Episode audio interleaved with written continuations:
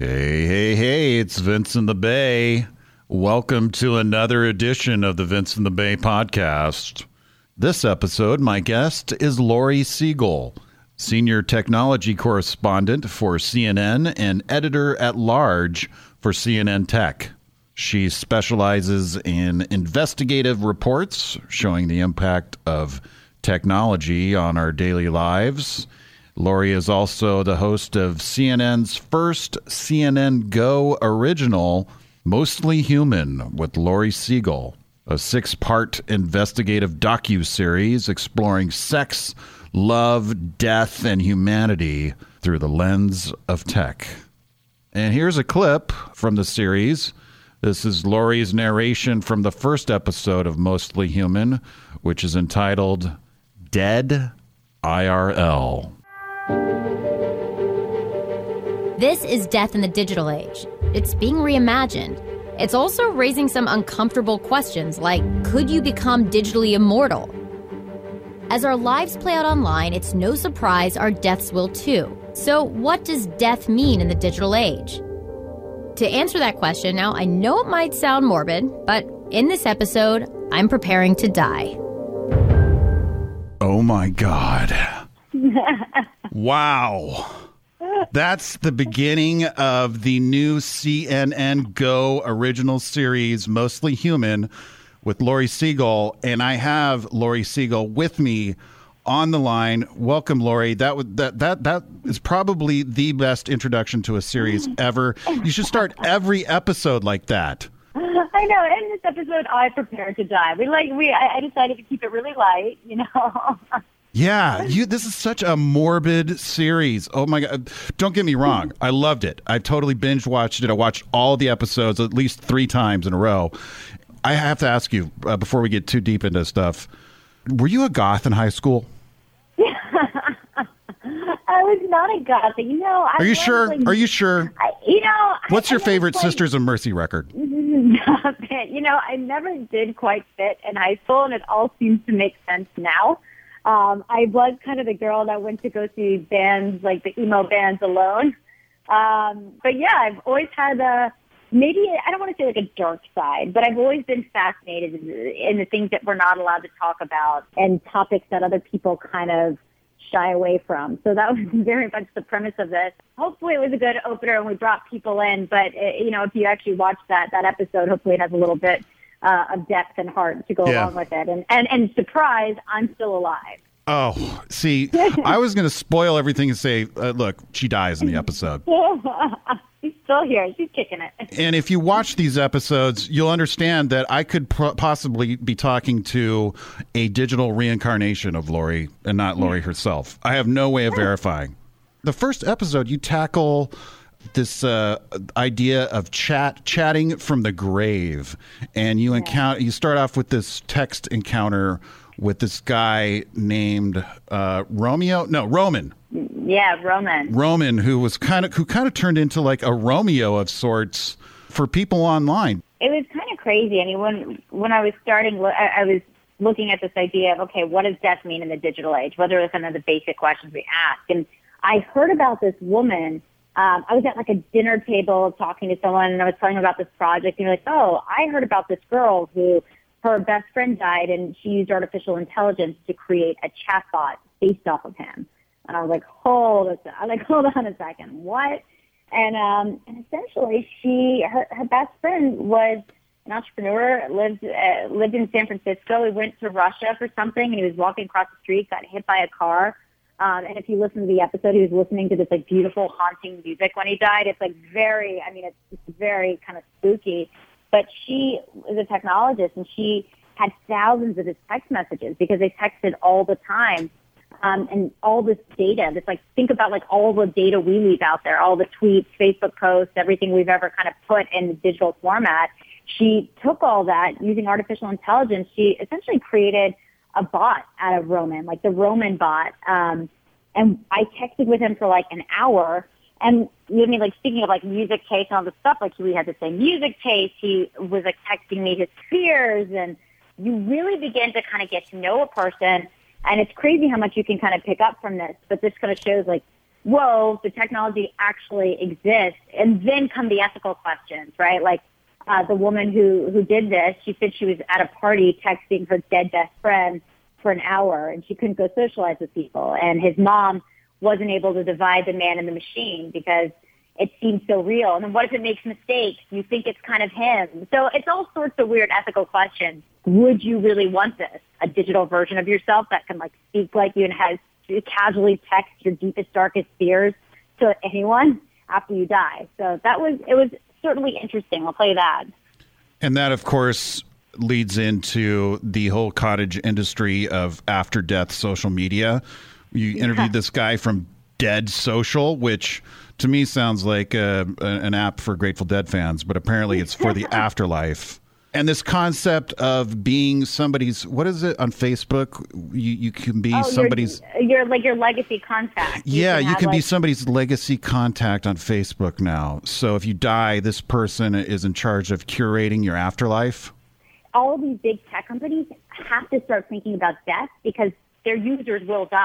That's inevitable. And we had this line in there that, you know, Facebook is going to soon become like the largest digital graveyard in the world. I interviewed this woman who deals with death at Facebook, and like she's just this lovely, polite woman who's obsessed with kind of, you know, remembering people. And they created the legacy contact so you can kind of pass on and say, okay, when I die, I want this person to be able to change my profile picture. They can also kind of memorialize my page. And they can almost have access to it. So it's almost like a digital will and leaving it behind. You know, there's all these things that you don't even think about that go into this. Like they have people in conference rooms talking about the word for when you actually go to try to find your legacy contact. Like they don't ping you with it. You have to go look for it, and they'll never mention the word death in it because it's so sensitive. So there are all these weird like product decisions that go into like, how do we get you to do a legacy contact and be sensitive about it? And, you know, that's only the beginning. I'm sure they're going to do more stuff. And when you're talking about, like, Dead Social, like, this guy, he was a little bit, I mean, it was weird. We did this interview in a graveyard, and we were talking about his program essentially allows you, I like to say, like, you can be like a digital ghost. You could program your Twitter account to tweet someone 5 or 10 years after you die. And he was asking me, like, what would you post? And you saw the series. I get really uncomfortable in it because it makes you think about things you just don't want to think about. My boyfriend's in this episode. I made a joke to him, like, if I die, like, I'll tweet you in 8 years and be like, I'm glad you moved on, but you'll never be as good as me. You know? Yeah. Like, yeah. Oh, the possibilities with that are endless. So is this like a status thing on Facebook now? Because I know they have status where like, Sally is in a committed relationship with John, but Sally's legacy contact is April. It's like, what's April have that God. John doesn't? What's going on here? Funny you say that. I made my boyfriend my legacy contact, and my best friend had been it before, and she like texted me, and we did it on camera. She texted me immediately after. She's like, really? Oh, people were jelly? Yeah, man. Oh, my God. Like I wouldn't be your legacy contact. Come on. Also, like, how awkward if someone doesn't want to be your legacy contact. It's like, a lot. Like, it's like asking a lot, and you don't even realize you're asking a lot. You're like, you're literally saying, if I die, I want you to handle, like, this whole part of me. So it's actually something that you have to put a little bit of thought in. And I don't think, and this is another thing we kind of talk about in the episode, like, I don't think we want to think about death, right? Like, it's uncomfortable, and we don't necessarily like to talk about it, but like, you know, all of these questions that now that we live our lives online and we're leaving behind so much data and so much of ourselves, like there's cool things you can do with that. There's uncool things you can do with that. They're hard, difficult questions. And so that's why as part of this, we try to ask those questions in a way that, you know, I try not to be too self-deprecating, but in a way that, you know, it gets almost very emotional for me at some point. And this series is as much about your subject matter as it is about you and your own personal journey, discovering all of this stuff. Was that the idea from the inception? I've always loved looking at the cultural impact of technology. I've been covering tech for 8 years. When I was just starting out at CNN, and I was like kind of the bottom, I became obsessed with creative, weird, interesting people. That was the group that I felt like I belonged with. That was the group that I liked. And those people happened to be, it was like right out of the recession, and happened to be entrepreneurs. And so I got to know a lot of founders like the founders of Instagram or Twitter or whatever, like early on. And I was kind of the first foray they had into going on camera and, you know, talking about these technologies and celebrating tech and startups a couple of years later, which is, you know, I would use tech to investigate. So I'd go on, like when the Boston bomber deleted his Instagram account, I would, you know, go on Google's web cache and try to find it and recreate it. And then a couple of years later, like, I became obsessed with the implications of technology. So I did a documentary on revenge porn and cyber harassment. I thought the hacker community, which you know very well, was fascinating. I did a documentary called The Secret Lives of Superhero Hackers, trying to help people understand that hack isn't a bad word and that this whole community is full of color and they're interesting and it's people, you know, who have almost like these superpowers. I kind of wanted the world to see a different view of hackers. So I did that. And then, you know, having done some of those things, I literally pitched to the president of CNN on a PowerPoint. I said, a year from now, everyone's going to be talking about, like, what is the gray area of technology? And what are the ethical questions we need to ask? We could do a really interesting docuseries about the human impact of technology, and not just what version is your iPhone, but, like, what is your phone doing to you? Who's in control? The algorithms or you? Are we addicted? Or what's the human impact of a hack? Or, you know, really kind of digging in and asking some more philosophical questions. And so that's kind of how the idea came about. And I've never produced, this is 6 episodes and it's long form, and I'd never taken on such a big project, but it was awesome. And I always think, like, these founders, like the founders of Instagram or Twitter, like that's all interesting, but I'm so much more interested in underdogs and who the new underdogs are and what are the underground questions that, like, we've got to start asking. I'm speaking with Laurie Segall. She's the star of the Mostly Human series on CNN Go. What's CNN Go? People are watching CNN in a different way. So, you know, not everyone is like has a cable subscription anymore. So CNN Go is kind of like the play at streaming, right? So if you have a smart TV, if you have Apple TV, Roku, anything like that, you automatically have CNN Go as one of the featured apps. And you can just go to CNN Go and you can watch live CNN there, but you can also watch Anthony Bourdain, Lisa Ling, Believer, like all of our series that we do, and now Mostly Human you can watch on there. So it's really kind of, we did this streaming first, although it will air on TV, because we thought it was more of a streaming first audience. Like, I think that the people that are watching this, it's cool that people are binge watching it. And that's kind of what we wanted. We wanted someone who would normally go to a Netflix or an Amazon, and we wanted them to stream from CNN Go. You know, it's interesting you bring up Bourdain, because I kind of feel like your series is sort of the digital equivalent of Parts Unknown in some ways, mixed with death, of course. That's a little dark, you know. Instead of food, it's death and tech. Well, you know, maybe what you're responding to is the fact that, like, it isn't normal to get as involved as I got in the series, right? Like, I put myself in the series in a way that normally, as a reporter, I just step back. I do have a specific voice, and I said to our producers when we started doing it, I was like, I want you guys make me uncomfortable. Like, let's make this as human as possible. And I think to give a, you know, to get a little bit, you got to give a little bit. There's a lot of, like, me going places and access and being a part of things as opposed to just looking at it from afar. Which episode is it where the guy says, he calls you out in some bullshit? Yeah. Which one was it? Mental health line. And that would be episode 4. Silicon Valley's Secret. Here's the clip I was talking about. You made some reference to the fact that you've covered the tech industry for a long time, and so therefore you wanted to do this story? Yeah, it felt like I needed to do this story. Okay, what you just did was kind of bullshit. Okay. Tell me why you wanted to do this story. Or let me be fair to you. Okay. It wasn't the full truth. Right. What's the full truth? Why is this story important to you? Well, I guess mental health is important to me. Why? Family members. Tell me. My aunt. Schizophrenic. So slow down. Yeah. Feel that. Exactly. Okay, you know what's going on? What's going on is that we live life at the speed of light. What does she mean to you? I have nothing but love for her. And I think part of what's hard is I'll never be able to know her in a different way because she didn't get the help she needed. Right. Now let's connect it back to this story. So here's Laurie. She wants to be a journalist. Mm-hmm. She wants to tell the truth. All right, you know what media can do? What you're doing right now. Be real. Yeah. Be real. That's what media can do, is to tell our stories with empathy. You want to make a difference to this community? Show up. Show up with the fierce bravery of who you truly are, not the bullshit. So do I have to pay for this? Because I don't know if my journalism salary can afford you. You can't afford that. I love that clip. It's hilarious. You talk about, you know, putting you in an uncomfortable situation and calling you out. He totally broke you down in that clip. And that was the part in the series that sold me, because this was the second episode that I watched. The first one I watched was obviously the one that I'm in, the one about Trick and Junaid Hussain.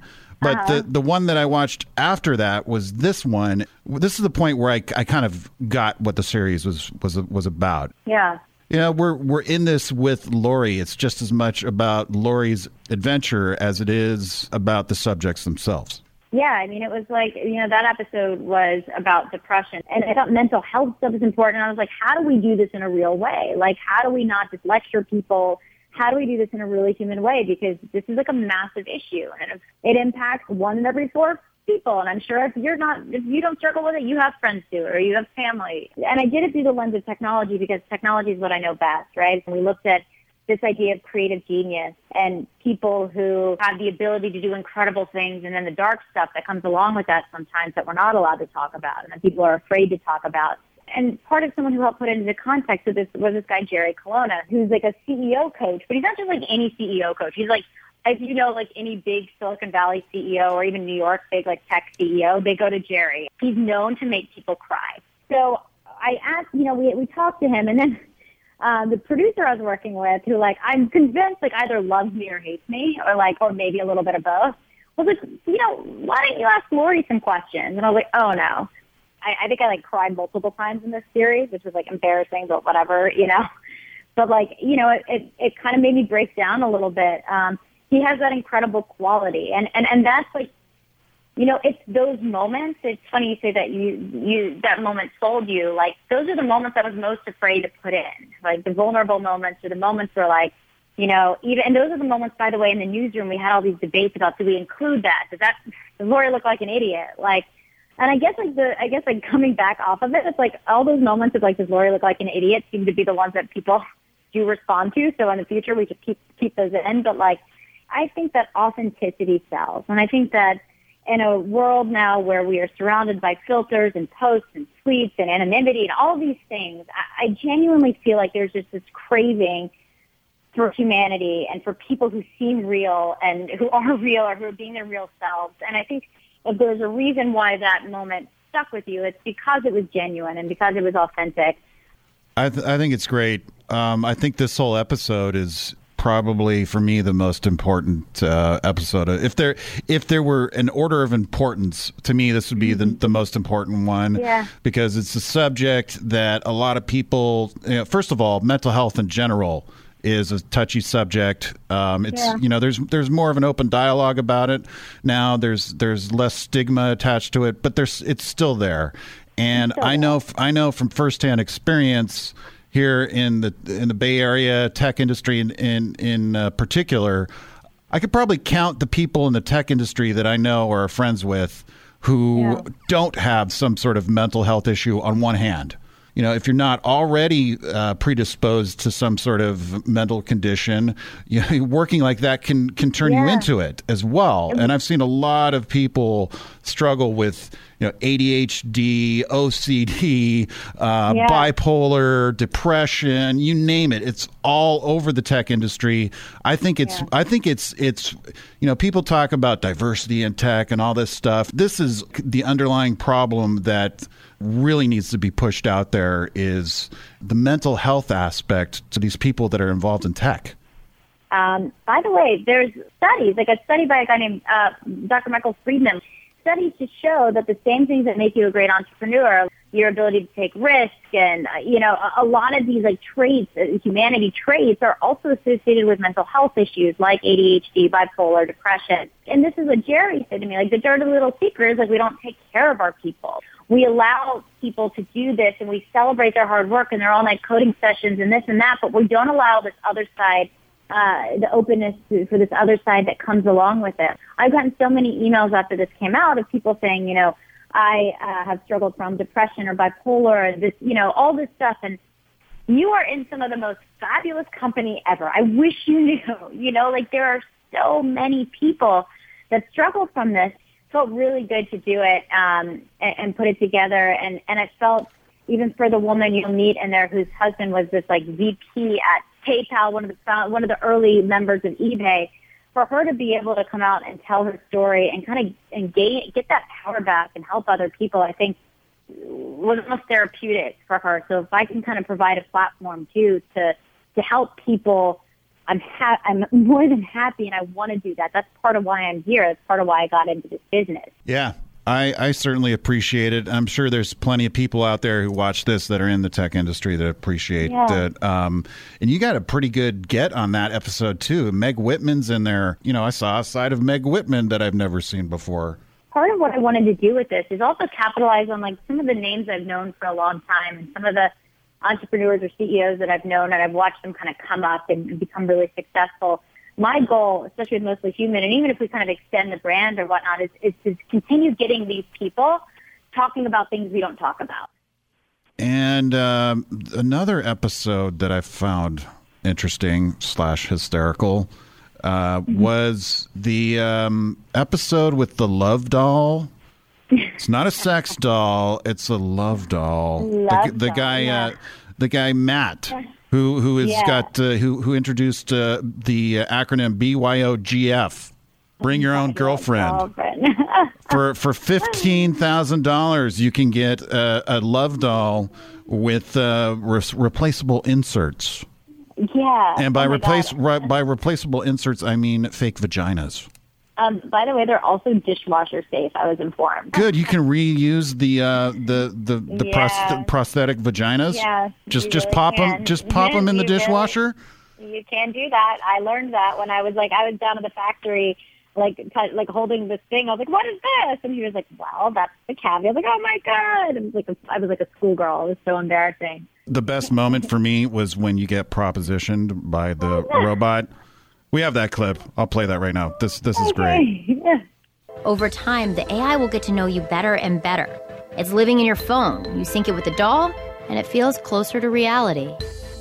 When you say AI in your phone, you think Siri or something like that. But Siri doesn't care when your birthday is or what your favorite food is, so on and so on. Our AI is very interested to know who you are. My name is Laurie. I'm always glad to make new friends, Laurie. What's my favorite food? Salad. And so that little seemingly small detail goes a long way to make you feel like it's sort of personal. For all this talk of getting to know one another, Harmony did seem to have a one-track mind at times. I want to do everything you like. I want to feel you inside my body tonight. I want to feel you inside of my body tonight. And your reaction is great. And I thought it was hilarious the other day, CNN, one of the CNN Twitter accounts was promoting it and had made a GIF of your reaction to that. And that is going to be a meme that I'm going to use for sure. I was so stoked when I saw that. I was like, Laurie, you're a meme now. Oh my God, welcome to my life. You know that meme going around where it's like a redheaded white dude or whatever, and he just kind of has this weird surprised reaction. I think you can replace him. I think your reaction's better. I hope the internet does not make that happen. Like the internet can be nice, and the internet can. Come on, internet! You're listening, internet. Let's make that happen. Don't do it. I'll tweet it out. You guys spread it like wildfire.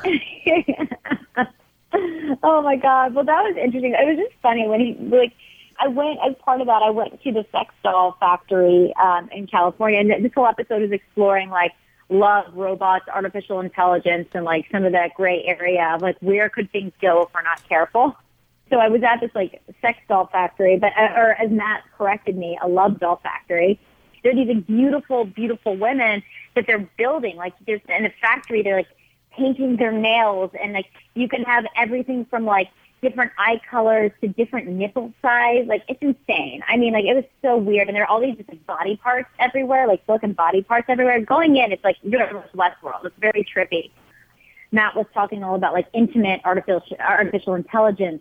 This idea of, you know, your phone knows your deepest fears and it knows what, you know, your favorite food is and when you get weird and all those things. And, like, you can have the app. You can hook it up to your robotic doll's head and then flip the head into the body. And, like, you've got, like you say, a BYOG, yeah, bring your own girlfriend, you know. And, like, and it was funny because like, before I got propositioned by Harmony, by the way, she was not my type. She was a little too, like, I don't know. She was just a little too extreme. But, like, I was very much, like, he was like, you know, these dolls are going to get to know you, and they become robots, and, you know, and they're going to be, you know, they're knowing your deepest fears. And then all of a sudden we turn on Harmony, and Harmony, like, just straight up propositions me. I was like, are you sure it's not just a sex doll? Like, I want to feel you inside my body tonight. Yeah, and then, like, I was told by, like, a robotic woman that she wanted to feel me inside her body tonight. I was like, yeah. What? Not, so, yeah, and specifically tonight, like not right now, later on. Let's get to know each other first. We had some work to do. But like, and you designed your own girlfriend robot, right? Yeah, and also like by the way, it was so funny like working with this engineer. I was like kind of dying a little bit because I'm like, this is so objectifying women to a degree. Like I can't. I'm like, you know, he's like, you can choose between 300 different nipples. I'm like, what? Like, why do you need that many? Holy crap, there's 300 different types? I know. I was like, how are there even, I don't even know, like, how you could even find or fathom, like, that many nipple types. That's so weird, right? Like, it's just so weird, but it's also so interesting. And I kept kind of trying to talk about the ethical stuff with Matt. I was like, well, do you feel like you're objectifying women with this? You know, like, just like a dude who can do anything he wants to his, like, sex robot, and she doesn't talk back unless it's the proposition, right? And he said, you know, no, like, and what he said is, like, some relationships aren't, you know, some people want different types of relationships. And, you know, some people, and this is the line that killed me or that I thought was just fascinating. He was like, I asked him if he thought that if we need human connection to be happy. And he was like, no, I genuinely don't think you need human connection to be happy. So, like, in the future, people could fall in love with these robots. And even though they're not human, it wouldn't matter. And, like, what does that future look like? And does that matter? And as artificial intelligence gets closer and closer and better, and then you build these human-like dolls that get to know you, like, whoa. I mean, then you begin to ask some real, you know, some real big, heady questions. Like, of course, I think, of course, humanity matters. But, like, these people make an interesting argument, you know? And so that's kind of what we explore with the sex doll factory. Love doll factory, sorry. Well, and you start that episode off, I believe, with the woman in France who gets engaged to a robot, which I don't think she's real. I think she's an actor. I think that's totally that's fake. That's fake news. That's fake news. That is not fake news, man. I was there and I saw them look into each other's eyes. Her look into his eyes, like that was some real stuff. Like, dude, that was some real creepy stuff, man. That was real. But you know what I liked about her was like she. When you think like sex robots or people in love with robots, you think often like Tokyo and the robotic culture and how it's, you know, you have people with robotic girlfriends or whatever. It seems a little more acceptable, but she was just like, in this small, tiny town outside of Paris where the buildings are like centuries old. And then there's just like this woman who, you know, and it's very Pygmalion. She's like 3D printed a humanoid robot. I know, it's insane. She said, a robot's not going to cheat. He's not going to hurt me. He's not going to be an alcoholic. And I was like, well, these are these flaws. They make us human. And she's like, I don't need it. And I was like, oh. And I was like, did something happen to you? And she was like, nothing happened to me. People think something's wrong with me, but like, she's like, love is love. She used the line, love is love. So, you know. You want to talk about objectification? That woman created a husband or a fiance who won't talk back. I mean, everyone's had a bad breakup, you know? That was the thing that was totally obvious to me was that she doesn't let the robot talk. Typical woman. Well, won't let her partner talk. You know, she's programming him, and the first thing she's programming him to say is, I love you. How sweet. I kind of thought it's sweet. Yeah, what every woman wants to program every man to do, or every partner to do. Maybe if men did a little bit of a better job being sensitive, we wouldn't have to program our men or our robots to say, I love you. I just think it's interesting that the robots that are geared towards men, they talk. And they have brains. They might not say a lot, but they talk. Whereas the female creates a robot that doesn't talk. They talk and say, I want to feel you inside me. Hey, it's a conversation, though, at least. Come on. Give me a break here. All right, so moving on to more inappropriate behavior with technology. Same episode, you go into virtual reality. And you have an interesting little encounter with some people, and I guess it's like Second Life or some sort of thing. Yeah, it was. I think I'm forgetting the game where we were in some interesting game where we talk about behavior in the virtual world, and like, and just kind of like when you're behind a screen, do you change your behavior? Do you troll someone? Whatever. Do things you wouldn't do in real life, and the same kind of question applies for the virtual world, and that's kind of what we explored. So I went in and asked a bunch of people around, like, you know, how do you guys think bad behavior, what goes on in here? And someone was like, I see people virtually banging all the time, which or whatever it was. That you know? Dude, that is another classic. I'm going to play that clip. Hey guys. Hey, what's up? I'm having social anxiety in the virtual world. Where are you? I'm in Alabama. You're in Alabama? I'm from Chicago. You're from Chicago. Oh, that's so cool. Have you guys, can I ask you another question? Have you guys ever seen like anything inappropriate happen in the virtual world? Oh, yeah. No, not so far. Definitely me. Okay, the woman says yes. So what kind of inappropriate stuff have you experienced? Probably people virtually banging each other. Oh. We've already seen that when afforded the anonymity of the web, when a person can hide behind a computer, they're more likely to engage in cyberbullying and online harassment. You know, here you have virtual reality, which in itself is supposed to be this place that you escape to. It's, for all intents and purposes, it's your safe space. And now now we're going to have to introduce safe spaces within the safe space. I mean, it's insane. Of course. I mean, but isn't this like the power of the internet, like to do incredible things, and then also like some pretty terrible stuff happens too. You know, it makes total sense. Like one of the episodes we interview like Ray Kurzweil, who gives like the whole line on like, you know, technology. You know, you can build a home or I'm forgetting the actual line. It's Ray. Yeah. Yeah, I love how that scene with Ray. It's almost shot like a scene from JFK. In San Francisco, you're sitting on a park bench, and it's like this clandestine meeting where he's like telling you, "Look, this is what it's really like on the inside." He's like, "Look, you've gone so far, Laurie. There's no turning back. I have to tell you about technology." He's a futurist, and he talks about a lot of these things, and he has all these theories on how like we're going to be able to upload the contents of our brain into the cloud eventually, and he's just kind of like. This man that you just, like, when he speaks, you listen. And so we did that whole scene, and it almost feels like a little bit religious and in a weird way. And like, so that episode is called Electric Sheep. And that was our last episode we did. We thought it would be a good way to end it. And especially because we were shooting all this stuff and the election happened and we learned about fake news and filter bubbles and we started asking ourselves and really questioning our relationship with technology. Technology is power. That's what he says. And that episode is a lot about artificial intelligence, machine learning, man versus machine. Mm-hmm. And there's also a fun little part where you are you reveal you're so addicted to your phone that you have to you try to put yourself on a 15-minute timeout. And I know. How terrible do I come across? I'm like the worst. You torture yourself by putting it on the table in front of you. So you know, all you have to do, all you have to focus on, is the phone and the fact that you're not using it.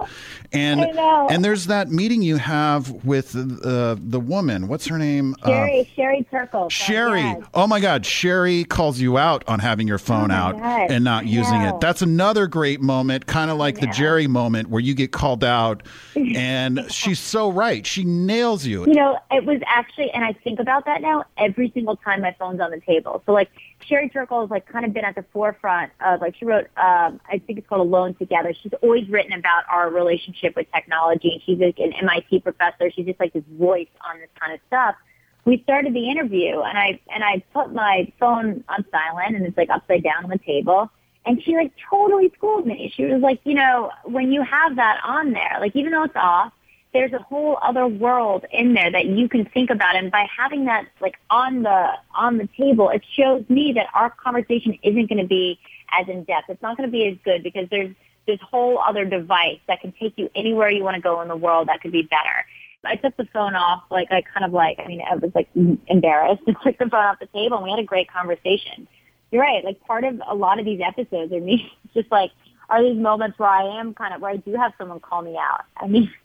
And I like that. Like, I kind of love that. Even in, you know, one of the interviews I did in the Trick episode or the Junaid Hussain episode that you were in with John Nichols, like, we had a good chat, but it was a little contentious at times. Like, he kept saying... Oh, God, that's just because of John. It's just John. I mean, but it's all about kind of... I enjoy interviews where people just kind of make me think a little bit differently. In that Junaid Hussain episode... Josh Corman has a line that kind of, like, puts you on your heels. Why do we think we can protect the software in this car or the software in a hospital? You believe that cyber terrorism will go in this realm, that people like the next Tricks will be trying to shut off your brakes or shut down the hospitals. Hospitals look a lot like normal companies. They're using Windows XP. They're using systems that are familiar to someone like Trick, who has the means, motive, and opportunity to use his hacking skills to inflict loss of life. It's crazy that you just kind of basically said, like, hacking can lead to death if we're not careful. Hacking will lead to death. This is where bits and bytes meet flesh and blood. It's so dramatic, though, but I love it. It's great. This is where bits and bytes meets flesh and blood. Such a good line. You know, it's been like all of our promos. Because it's such a good line. That was meant to be a soundbite. I mean, but it was a good one, and it also the implications of it are pretty. And you see my face when he says it because it is. I think people do underestimate the power of hacking. People have been underestimating the power of hacking for, like, a very long time, and that is changing because of everything we've seen in the last year or so. But, like, I think we're only at the beginning of seeing, you know, what, you know, a critical infrastructure hack or a hack on a hospital or so much stuff that we're just scratching the surface. And I do think, you know, he brought up some good points. Like, we didn't include so much of, like, the, you know, Trick as a hacker type in the documentary. But I certainly think, like, that stuff is very, very real and very interesting. I'm curious about the making of all these episodes. I assume there were obstacles and hurdles to clear making any sort of documentary, there's going to be setbacks and stuff. Yeah. And I can imagine, you know, when you're dealing with hackers and trolls on the internet, it's probably really extra difficult. Totally.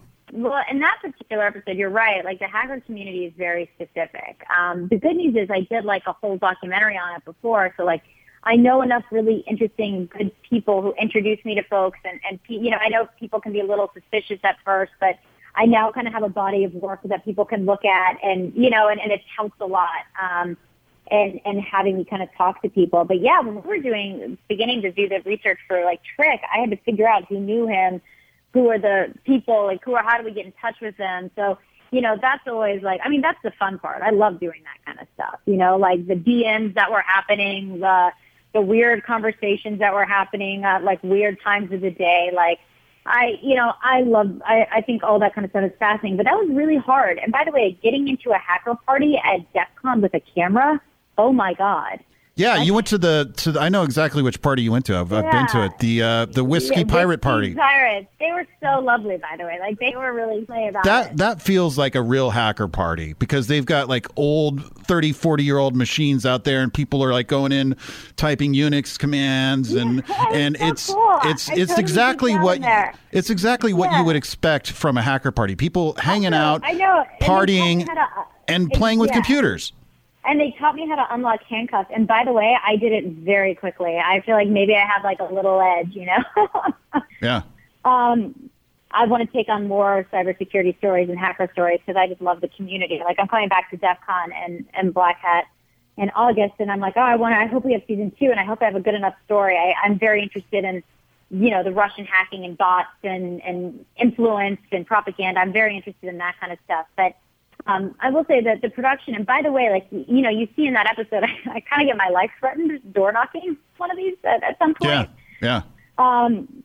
And, you know, that was very much like, we need to put our money where our mouth is. If we're talking all about this guy, like, we need to go to his home and we need to try to get his parents to talk to us. Yeah, so you need to be prepared. You need to be prepared to die. Yeah, exactly. Which at one point there was like a little bit of a question, but it was fine. He only threatened me. And I had to run to the car immediately, and we had to speed off. But wait, that was fine. So who was that? Were those people that were actually related to Junaid? So we had a couple addresses that we were able to pull up that were associated with Junaid and his family. So that was one of them, and that was one of the first. You know, we went to this one of the first ones we stopped at, and so it's unclear exactly who it was, whether it was like his immediate family or not. I did, but when we were out there, like the puzzle pieces began to kind of like fit together a little bit. One woman, an elderly woman, you hear her say, "Oh, Junaid Hussain, like, you know, my son," or something, you know. So there was definitely like there was a knowledge and whatnot. We didn't get as far as to find out who they were because I had someone tell me he was going to smash my effing face in. Yeah. So had to get out of there immediately. I was sensing a little bit of hostility in that scene too. Yeah, we didn't have the feels on that one. But when we later found, you know, knocked on another door and we found where he actually grew up and where he lived, and we had it confirmed by neighbors, and that was probably the hardest episode we had to put together. It was really, really difficult to put that together because there's so many moving pieces, and Junaid's story isn't easy. There's like, you could do like a 2-hour documentary on him. Like, you didn't even get in his wife, like Sally Jones. Like, we didn't even get in all that. But like, oh, I know. I was going to say you never touched on the radicalization via his wife or girlfriend, right? No, you know, and it was like, by the way, I definitely called her. I mean, that was part of the reporting. Like, I definitely called. I believe it was probably her father or her brother or something who also threatened me. We just didn't get that on camera, but. You know, there was a lot that you didn't see. And she's is she a fugitive still, I think? Yeah, she's still out there. That's wild. So, you know, there's like a lot you didn't see, but there's a lot you did and a lot that was packed in. So we had to figure out, and that's the hardest part of what we do too, is like figuring out, you know, where do we kind of tell the story? What part of the story do we tell? And I really wanted that kind of hacker community, what happened at Trick. You know, I really wanted that part. Had we, of course, gotten Sally's father, whoever it was that threatened me, I was actually like, kind of scared to call back. Like, you know, it would have been different. That guy Tabernacle, the rapper who's in the Junaid Hussain Trick episode, that guy seems really intense. Music gave me something. I came from nothing. The guy who has nothing, he can relate to me because he thinks, you know what, I feel what you feel. I got nothing as well. Trick and Tabernacle were friendly. When Tabernacle made a music video for the hacking group Anonymous, Junaid made a cameo.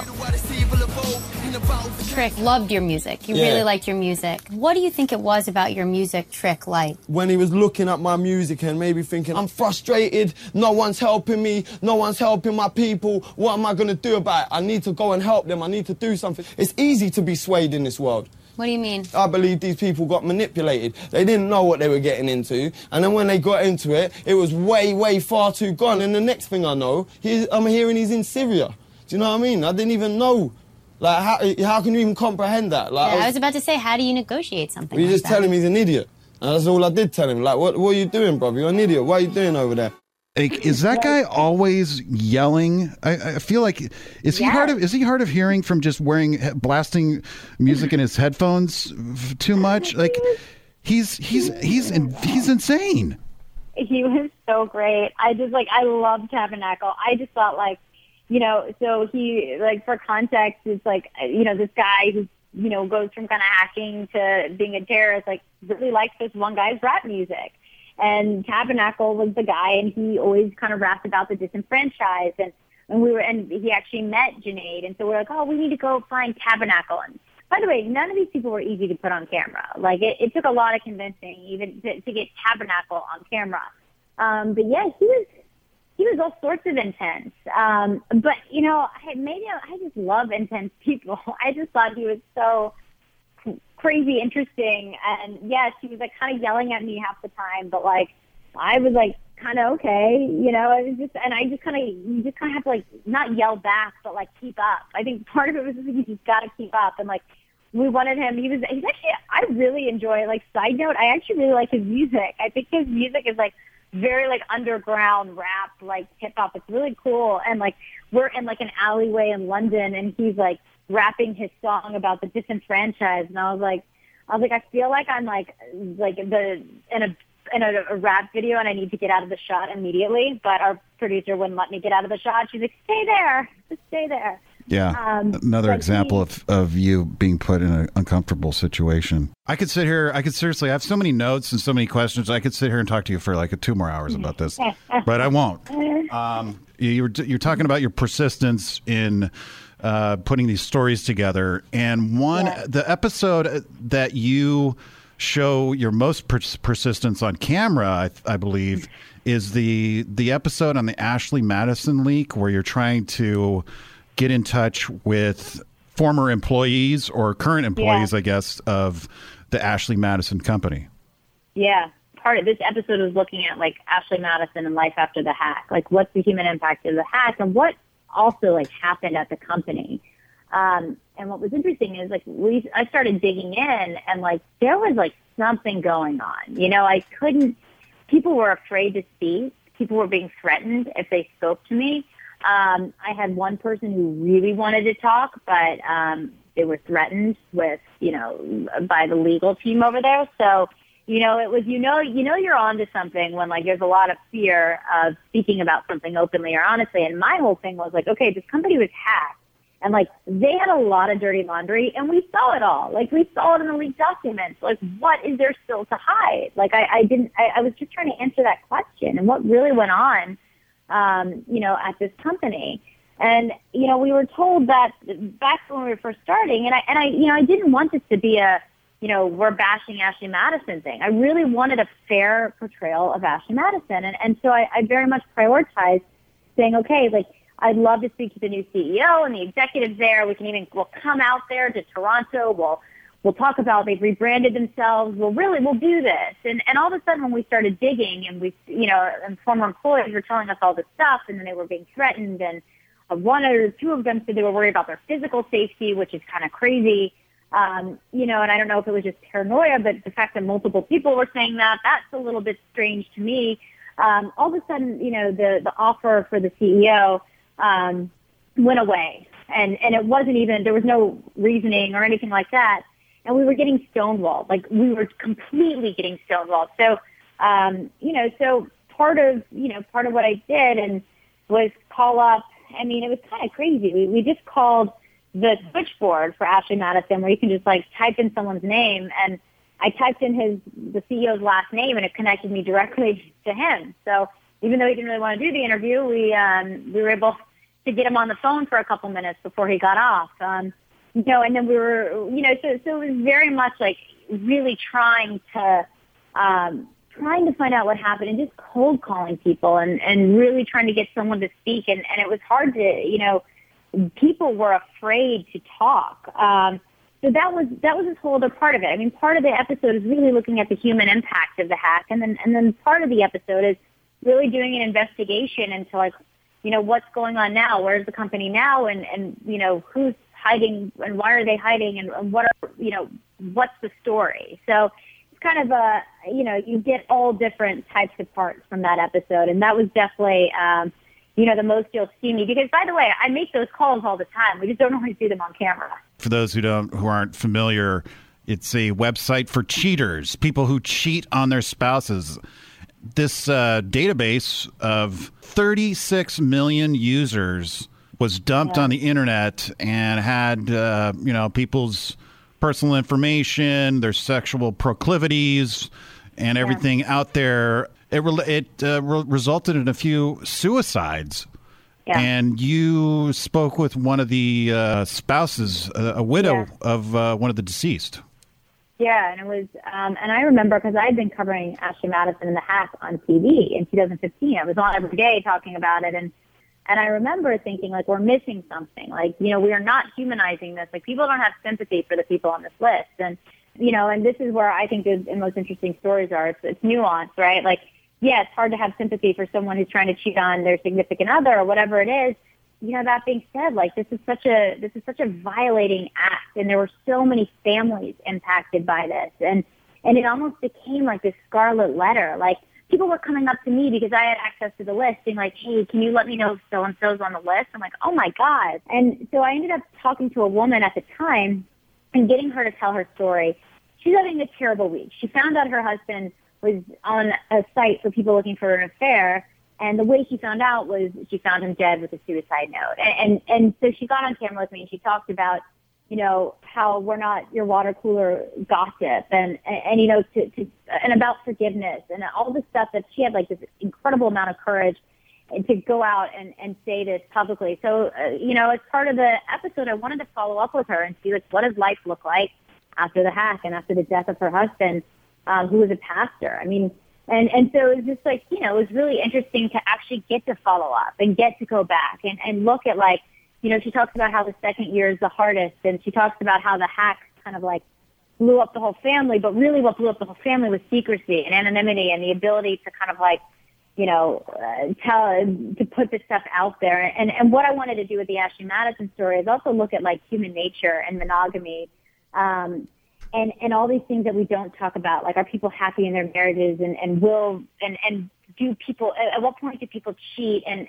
all these, like, and kind of studying bad behavior and how, like, Ashley Madison was also able to capitalize on the fact that, like, as human beings, we're not good or bad, we're all somewhere in between. Like, they were actually able, they knew that there's studies that show that if you were away on business, you're more likely to cheat. So if you were browsing from a place not like your home, it would potentially serve you up an Ashley Madison ad.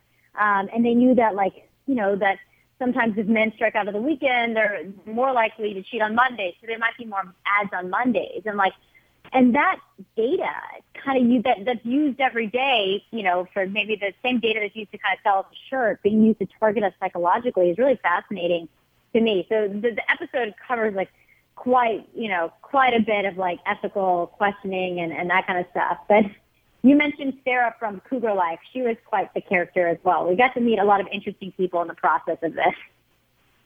Man, I wish when I was a young buck, they had a Cougar Life. Oh, man. Did at any point when you were talking to these people who had loved ones perish, did you ever ask them about being a legacy contact or developing did you ever try to cross the streams of episodes and say, like, no. Well, hell, there, you know, hey, you know what? Yeah.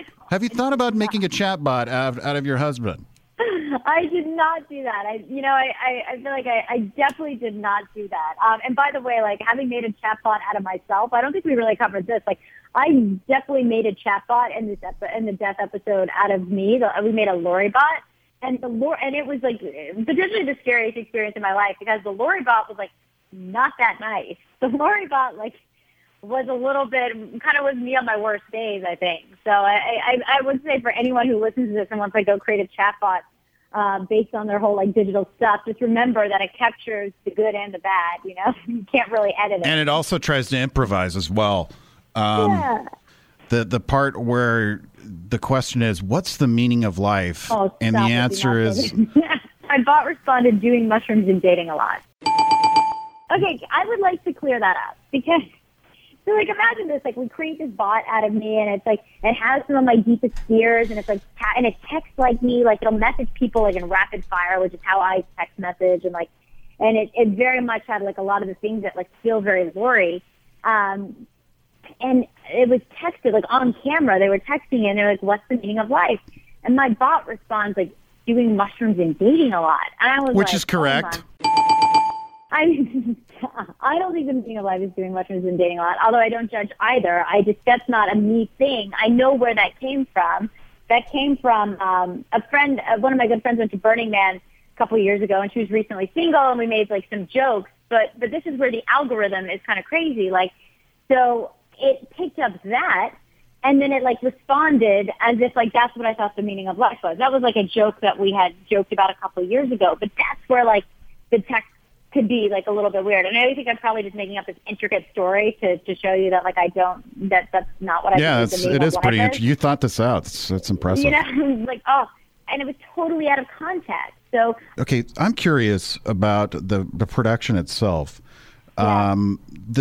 Now was everything, if it feels to me that things were not shot sequentially, is that fair and accurate? Yes, that is fair and accurate. We didn't shoot like, we didn't shoot like one episode at a time. We shot, I mean, this is why it was so crazy. We shot 6 episodes at the same time. So we'd be in London and we'd be shooting different parts of different episodes, or we'd be in San Francisco and we'd be shooting an interview for one episode and another interview for another episode. Yeah, the Bay Area factors into this pretty heavily. I think pretty much almost every episode has somebody in the Bay Area. Given the fact that, like, the backbone of this, even though it's a story, it's like a docuseries about humanity, like, technology is the backbone. We are constantly in San Francisco. But therefore, like, we couldn't constantly go to San Francisco every couple days. So we would try to pack a lot in. I think at one point we were doing, like, we had like 8 shoots in like 5 days or something, and every one was like a different episode. It was very intense. We were doing, the depression episode and then the virtual harassment one, all that kind of stuff in one trip. But, you kind of get, for me, I want to get as much in there as we can under a certain budget. So that's kind of how we, we don't want to just go at once every couple of weeks or something. So we want to be able to, like, just pack as much in. The production itself, the cinematography, the editing, the pacing, the soundtrack, the music is really great too. I like how it all came together, and there's definitely sort of a stylistic flair to it. It's there's like slow-mo shots of you walking through a graveyard. Yeah. I wish I could take credit for it. We actually worked with a production company called BFD. This is one of the larger projects they've worked on too, and they are, when I say talented, I mean they're so talented. Whereas, like, I think my strengths are editorial and finding people that might not want to talk and get them to talk to me, and interviewing people. I had a group of, like, really, really talented, cinematographers. Like, it was very much like some of them, one of the guys, Hal, actually composes his own music. So a lot of the music was actually created for the show. And the way they shot these things, it was unlike, it was really cool. I mean, and you saw it, right? When we did our interview at that kind of old school bar in Las Vegas, They pick these locations that seem very cinematic. They pick these incredible locations. They shoot in a certain style. The pacing, everything is so well thought out. And even, like, some of the drone shots that take you from one place to the next. Yeah. There's some epic drone shots in this series for sure. Yeah. It was in the time lapses. I mean, it really, we wanted it to feel more like a film than like a traditional news package. Like, the idea is to make it feel more Bourdain than, a very traditional kind of documentary. We wanted it to be a lot more personal, but I can't take credit for that. I mean, they were pretty unbelievable and doing some of that production. And I think you can see it, which I think that people respond to that as much as they do the stories, which is really cool. Yeah. Okay. Let's see what else. Going back to the Electric Sheep episode, you touch on these Trump mind readers this micro-targeting influence campaign that was allegedly launched during the election by this outlet called Cambridge Analytica. You know, I mean, people started talking about them a little bit, and there's questions of how influential were they, but the whole idea behind what they were using are like psychometrics and being able to really know a lot about you by kind of like your social graph. And like, and this is what was really interesting there. It was like, you can tell, you know, and we spoke to a guy who was kind of like the godfather of like coming up and talking about psychometrics, which is this idea that like we have like 5 personality traits, like how agreeable are you, or, you know, all these different things that kind of make up our personality. And, you know, through Facebook and social media and all this stuff, it can be extracted, right? So like, it's a different type of targeting. So could you be targeted, you know, not based on your age or your demographic, but on how agreeable you are or whatever the other personality trait. And that's like really interesting. So are you seeing a message in front of you? And did this happen or not, right? Like, are you seeing a message in front of you that was catered to you because you're, you know, a white female who lives in the suburbs? Are you seeing a message that's catered to you because they've been able to use data points to understand that you'll respond to a message that incites fear, or you'll respond to a message that, you know, actually promotes like togetherness, like just based on your personality and like, are you kind of paranoid, all this stuff. So, you know, that was just really interesting. And how far is too far? Like, you know, should we be targeted like that? And so that's a question we ask. And so this company said they worked with the Trump campaign and were able to kind of use psychometrics. And you see in this video, like they said it themselves, to be able to target voters, so show them different messages based on, you know, based on their personality types rather than their demographic. And then there's the ethical question of, are you seeing an ad? And this is the whole theme of Electric Sheep, which is like, our algorithm's already controlling us and we don't even know it. Like, are you seeing an ad targeted to you based on like who you are intrinsically as a human being and like your fears, or are you just seeing an ad because like you kind of check off some boxes?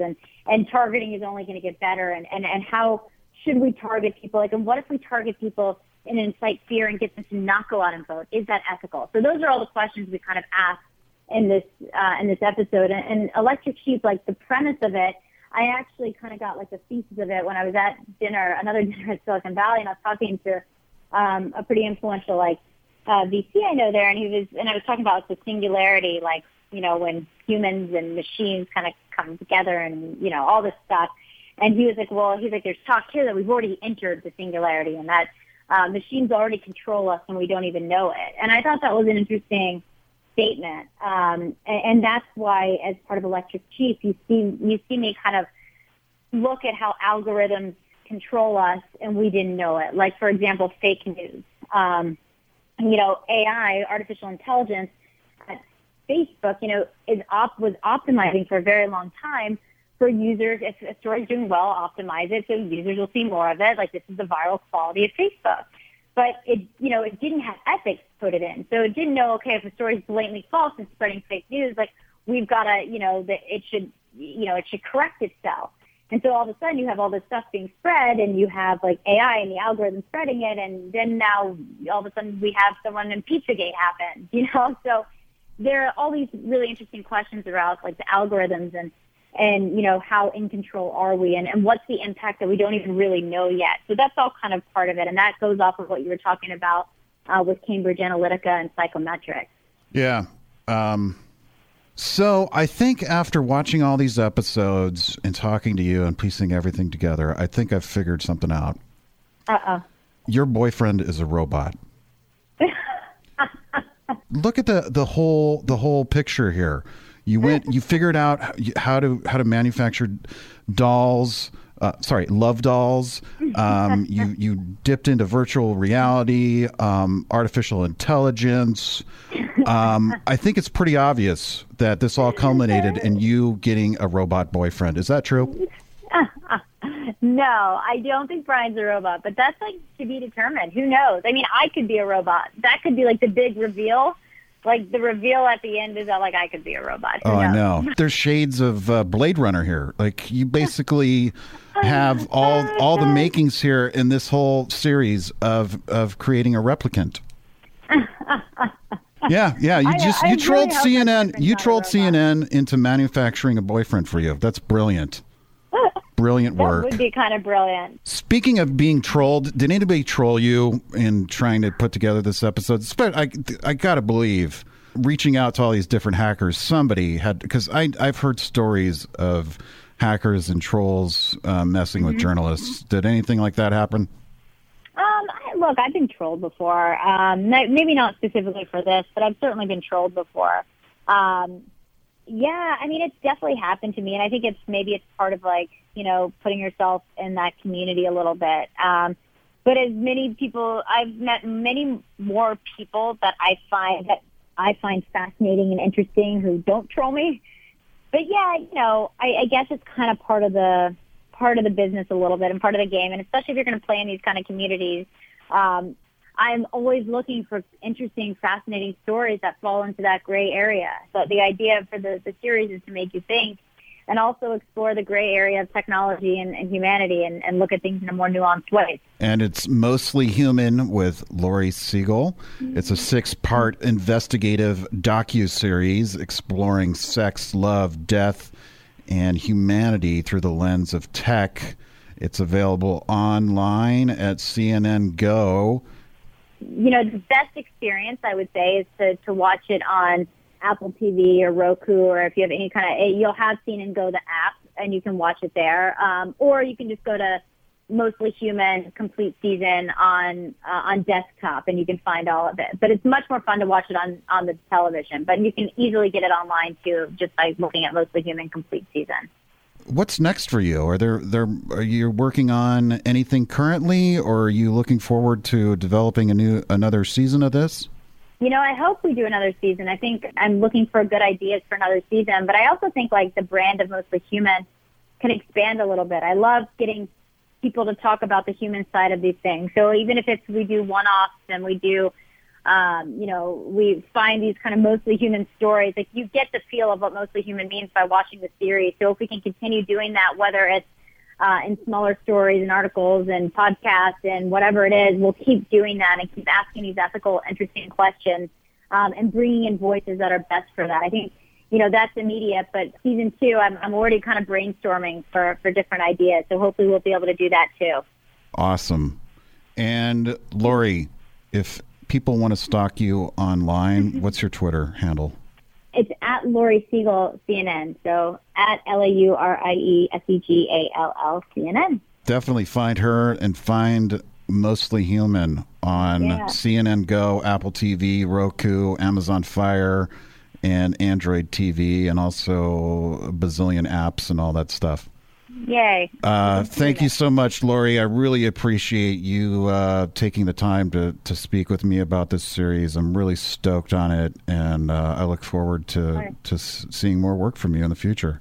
Thank you, and thanks for being a part of it. I hope everyone comes to see it, too, and they'll see you in there, too.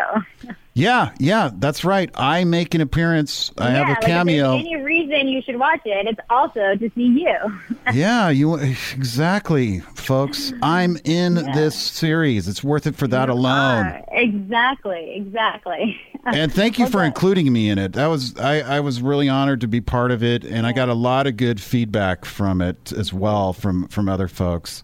So yeah, great job. Thank you so much, and thanks for having me on. I appreciate it. Thank you for listening to this episode of the Vince in the Bay podcast. You can listen to previous episodes by visiting my blog. It's at vinceinthebay.com. And also subscribe to the podcast on iTunes, Google Play, Stitcher, and SoundCloud. And don't forget to follow me on Twitter. It's twitter.com/Vince in the Bay. Until next time, ciao.